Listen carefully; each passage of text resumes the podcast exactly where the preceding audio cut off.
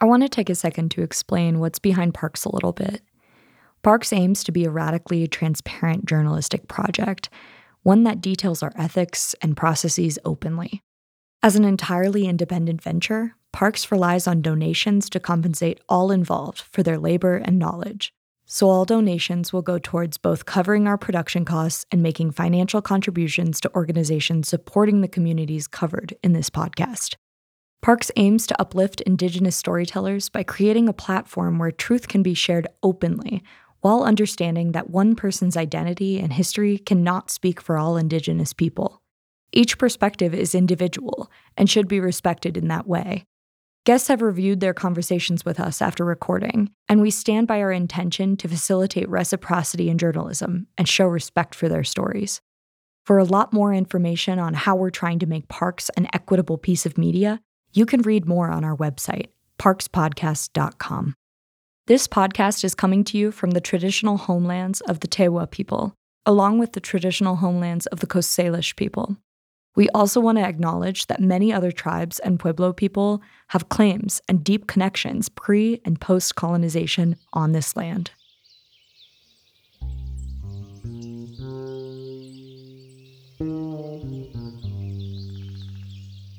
Episode 1 Yellowstone.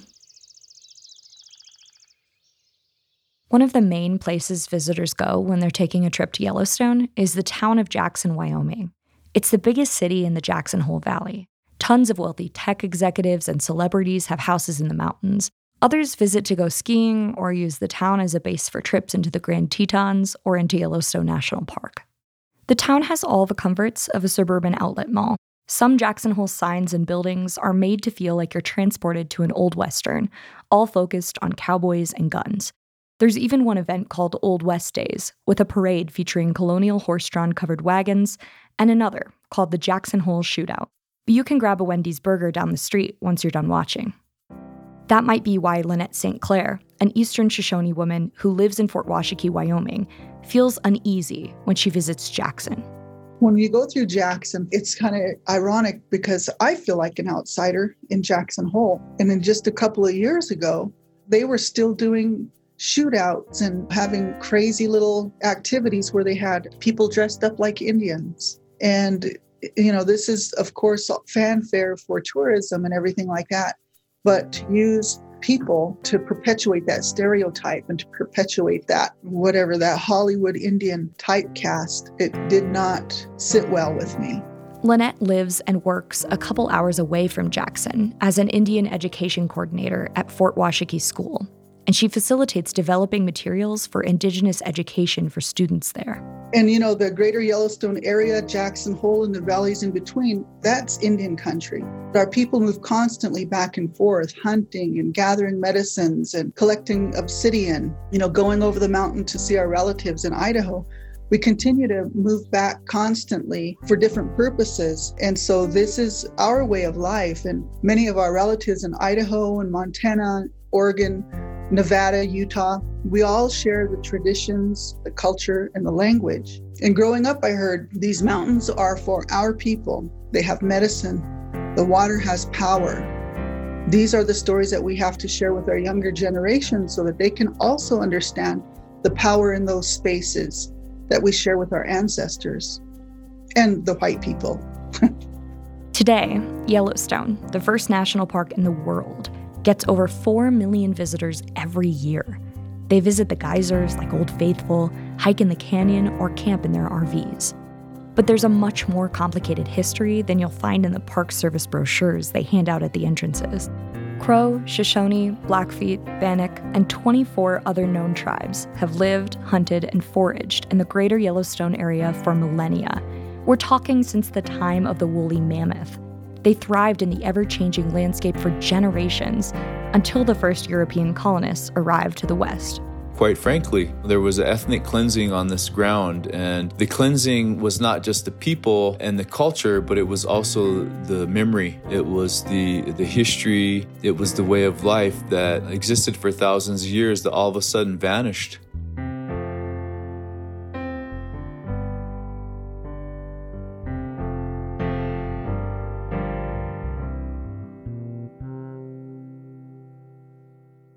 European settlers irreversibly changed the Yellowstone region and its people when they arrived in the early 1800s, attempting to wipe out native cultures in an effort to obtain land. But as you'll hear in this episode, indigenous roots run deeper than outsiders know. To really understand what happened in the place we now call Yellowstone National Park, we need to go back to the beginning of human history there, more than 10,000 years ago. Our first guide to this past is Shane Doyle. I'm a member of the Apsáalooke Nation. I grew up in the town of Crow Agency on the Little Bighorn River. I currently live in Bozeman and I work as an educational and cultural consultant. And so my work takes me to a lot of different places, I guess, around the region. And um, I work with a lot of different groups around the region environmental advocacy, education, the arts. And so uh, stay pretty busy in the greater Yellowstone area. Growing up, Shane didn't know much about the Yellowstone region or his ancestors' place in it. I didn't really understand my connection to it. And it wasn't until I became older and, you know, as an adult and I learned about my family history that I quickly realized that uh, basically Yellowstone was in my backyard and that all my family had a very deep, rich connection to that place. And we had just been separated for so long and so far away that a lot of those connections were kind of lost to someone like me. That changed as Shane went to college to get a master's in Native American Studies. I had already began to gain an interest in my tribe's history in the region and other tribes' history in the region. And uh, just looking at the maps, I mean, just basic maps of like the very first treaty that my great great grandfather signed, that land that was guaranteed by the federal government, much of that land was in the Yellowstone Park. Where Old Faithful sits right now, that was part of my, should have been my inheritance really, had the law been followed, had the law been adhered to, that would still be part of the Crow Indian reservation. A few years ago, Shane was a part of a discovery that changed the way he'd think about his people's history on the land. I got a call one day asking me to go to this site over there just north of the Yellowstone River because it was an archaeological site and they'd made a discovery and they wanted to share with me. And that's when I was brought into this extraordinary story of uh, the 12,600 year old boy that had been discovered just north of the Yellowstone River, really a day's walk from the Yellowstone Park. And the genetic sequencing that had been done on that boy showed that at 12,600 years old, his family were the original, some of the very original Native Americans on this continent. He was known as the Clovis Boy, identified in 1968. His remains have since been repatriated to the area that he was found in, following support from Montana tribes and Shane himself. Shane says the research surrounding the discovery showed that pretty much everyone living from the far northern reaches of the North American continent all the way down to Tierra del Fuego, the southernmost tip of South America, shares DNA with these native people. And that was like a revelation that was like, wow, I mean, not only have my great great grandparents been here, but in fact, my family has been here for about 13,000 years. And, you know, in all that time, we took care of the water. Kind of emotional, you know, uh, took care of the water, took care of the land, the animals. You know, that's an achievement. And, you know, we lived vastly in peace as Native people, and that's another thing that gets left out and out of the modern conversation of Yellowstone Park. The tribes that lived on that land in the past had a vastly different natural world to contend with. Going back 12,600 years to when this boy died, the Clovis boy, everything was so different back then because the animals were all different you know, you had Pleistocene animals and they had to share space with some of the most terrifying creatures that ever lived, really, quite frankly. You know, the short faced bear was a bear that stood on its hind legs like 20 feet tall. I mean, it was like three times the size of a modern grizzly bear. They could run like 40 miles an hour and they were, they loved to eat people. And so that was one of the animals that they had to deal with. They also had to deal with saber toothed tigers, dire wolves, I mean, the list goes on and on of the predators that they had to compete with. And um, oh, yeah, you know, they were also hunting woolly mammoths, which is an 11,000 pound animal that can run 35 miles an hour. uh, has ivory tusks that are like eight feet long that it was well equipped to defend itself with. So this was not an easy animal to hunt. I mean, this was in fact an extremely dangerous animal to hunt, and it would take a team of people to take an animal like this down. But yet these people survived through all that. And it was also the Ice Age. So kind of remarkable that they could survive all that. In some ways, they're kind of some of the greatest survivors our planet has seen, really. And then, of course, when the climate changed, what we know now is that the terrain, the, the northern plains, the Great Plains, switched from an area that was largely populated with forb plants, uh, leafy plants, to a terrain that was covered with grass. And uh, that change in the terrain is what caused the cascade effect of the Pleistocene animal die off. So you first had the woolly mammoths die off, and then a whole bunch of others, of course, that went along with it. And out of all that, the animal that ate grass was the one who reigned supreme. And of course, we know that that was the bison. And so, about 10,000 years ago, things shifted to a new type of animal, uh, a new type of life here. You know, they did, actually didn't come about with the bow and arrow until much, much later, but they learned how to use the climate to their advantage through drying their foods, storing them, making them last throughout the year. They understood how to find niches in this area, where to go for the winter to escape the winds, uh, to be close to the water, to have fuel for your fires. They understood that when the springtime came, you had to leave those areas and go up to drier ground where you could find trade partners and other resources to draw from. Eventually, they were able to come up with a sign language, a universal language that could transcend their linguistic differences. So it was quite a remarkable cosmopolitan history that is not really revealed through our history books. And it was like that going right up until the colonial era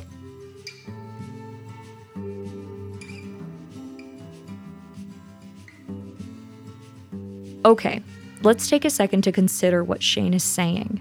More than 10,000 years of indigenous people learning the land and living through an ever changing climate. But a more contemporary challenge was when settler colonists expanded into the greater Yellowstone area.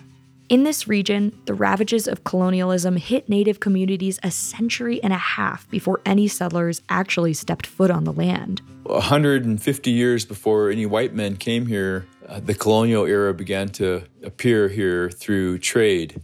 Even before Lewis and Clark showed up here in 1805, these communities had been shattered by smallpox, diphtheria, typhoid, but especially smallpox, because that was the virus that was easily transmittable it was passed along to them. Once they received it, it was very difficult for them to get rid of it. It was mass die off. And then it was all downhill from there. You know, their societies were shattered by disease, then the horses and rifles and food shortages. As they were being empowered with new technology, they were being destabilized from a lack of uh, wisdom in their higher ranks, from incessant competition on all sides for a, a dwindling food source things got pretty nasty here uh, in the upper upper Yellowstone region by the mid 1800s. European colonists, like those in the Washburn Party, claimed to discover Yellowstone in the 1870s and said that the land was, quote, pristine, or their way of saying without people. They claimed that tribes like Blackfeet, Sheep-Eaters, Shoshone, and Crow simply passed through the Yellowstone region and attempted to position indigenous people as having lived in the past, even after the Washburn Party had come into contact with Crow people throughout their expedition and had brought military escort into Yellowstone because of their fear of Native people. In reality, tribes had thorough knowledge of the land and contributed to the thriving ecosystem there, like with seasonal burns of underbrush, Settlers failed to see the spiritual relationship and mutual respect that natives had with the land and animals, shown clearly in the knowledge of maintaining the land in a way that allowed for growth in Yellowstone. Once the US government decided that this land should be, quote, preserved as a national park, some tribes signed treaties that shift them north or east of Yellowstone's boundaries, creating reservations while also guaranteeing tribes the right to hunt on the park's grounds. But as with many treaties between the US government and tribes, these treaties were broken. And because Yellowstone served as the model for national parks, future parks followed the same practice of breaking treaty rights. There are many complicated stories of removal in this period. Shane describes what happened to the Apsáalooke, or Crow people. Well, the first way that we were forced off the land was that our reservation was moved. Uh, the external boundaries were changed. In the original 1851 treaty, which came about because of the California gold rush, the vast majority of them were traveling to California through the South Pass in Wyoming. And so most of Montana was still not considered to be desirable. The whole state was really divided up into Indian country. And then when gold was discovered here in the 1860s, of course, all that changed. And that's when the government came back and told the tribes here, the federal government, that is, that we're going to renegotiate the treaty. We want to change the, the maps so that the miners can get through, so that they can, you know, have access to the gold. And so that was when we first lost uh, the vast majority of our land that was guaranteed through treaty. And then, you know, that was the first I think, piece of the colonial puzzle that started to come down here in terms of separating us from our land. The next phases came when you know the bison were eliminated, and we really didn't have any ways or means to to come and hunt. And um, besides that, we were confined to the external boundaries of our new reservation, which were much smaller than the original one, and we were outlawed basically from going into the park. And so really all the tribes were outlawed from going into the park as early as 1868 because that was when that second treaty was signed. And the park didn't actually become an official park till four years later. 1872 was when Yellowstone was officially deemed the first national park. But there is a strong correlation there between those dates. And when you look at some of the worst, I guess, tragedies slaughters that occurred here in Montana, the one that folks remember a lot is the Marias Massacre. The event was when, in January 1870, the U.S. Army attacked and killed some 200 Blackfeet people on the Marias River in present day Montana. Those same troops from the fort here in Bozeman went down into the park and surveyed it and accompanied a scientific expedition. And uh, it's hard to say that those events aren't correlated. You know, the Blackfeet slaughter, the Crow boundaries changing, and then the, the eventual creation of the Yellowstone Park, you know, those were all like, kind of happening at the same time. During this period, colonists were inflicting all kinds of violence on tribes in the Yellowstone region, including the Marias Massacre. Not only violence, but treaty boundaries were renegotiated or simply broken to make way for gold miners, railroads, and the creation of Yellowstone. For tribes like Shane's, that meant less and less reservation land. So, as the settlers came in from the eastern direction, they would seize land and then they would push the natives back to the western edge of their homelands.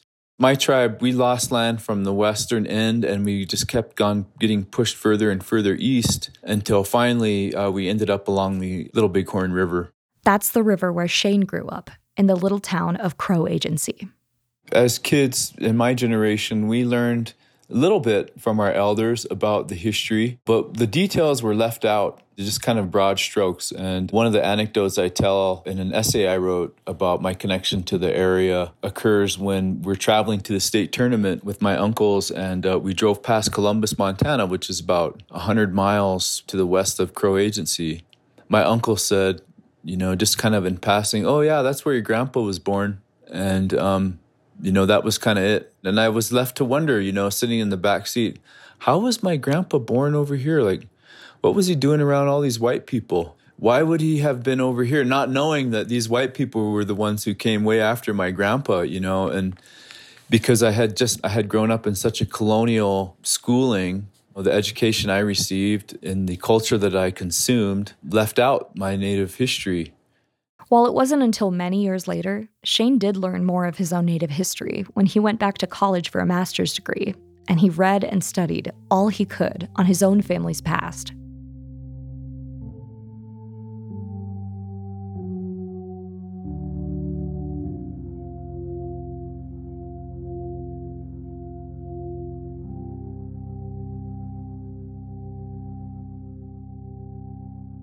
The Crow people aren't the only tribe that experienced dispossession from their land near Yellowstone.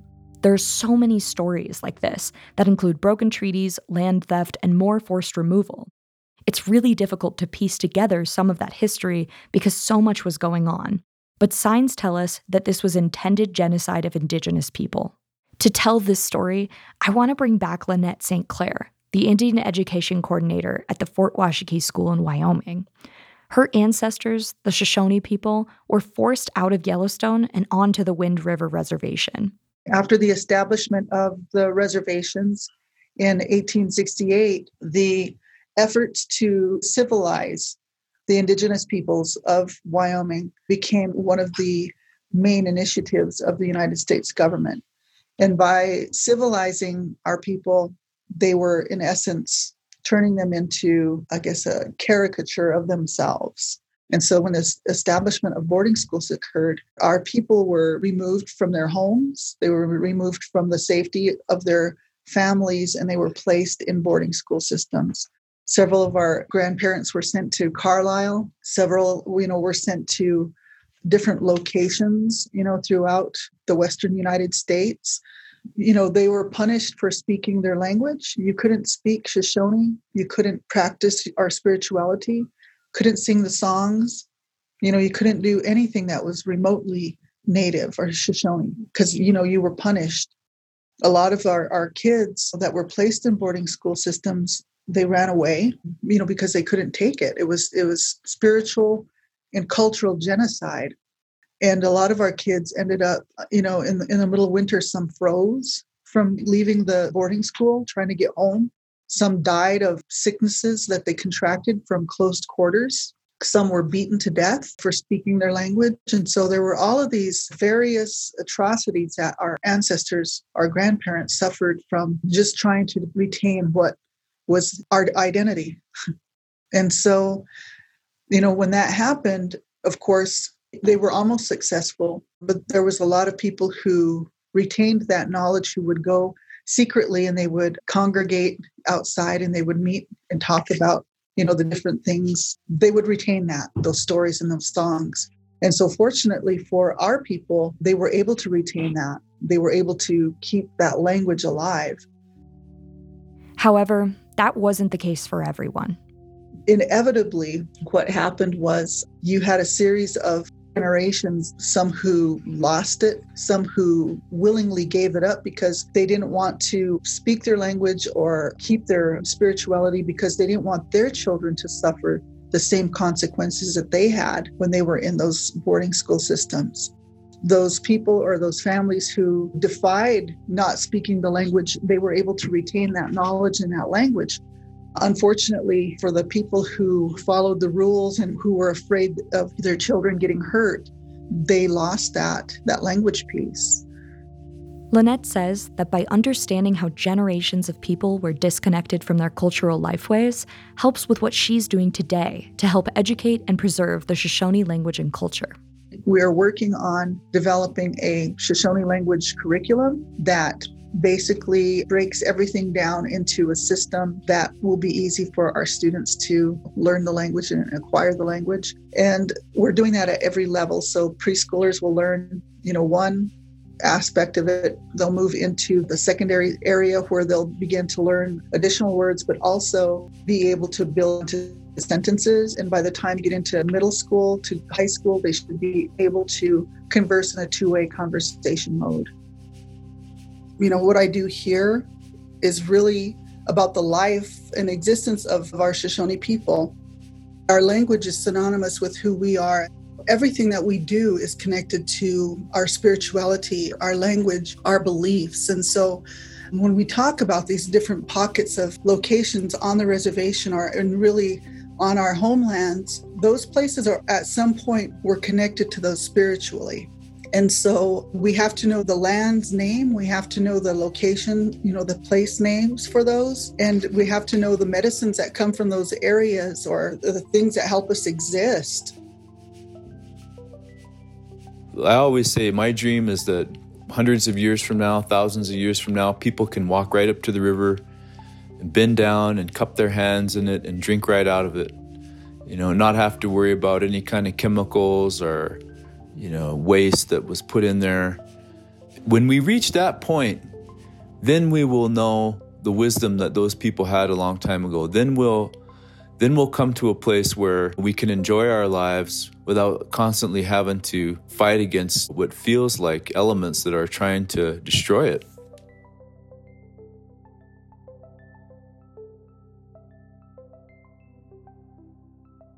Now that you've heard the first of many stories we'll bring to you, we hope you can start to understand why we're at such a devastating place with environmental justice issues in this country.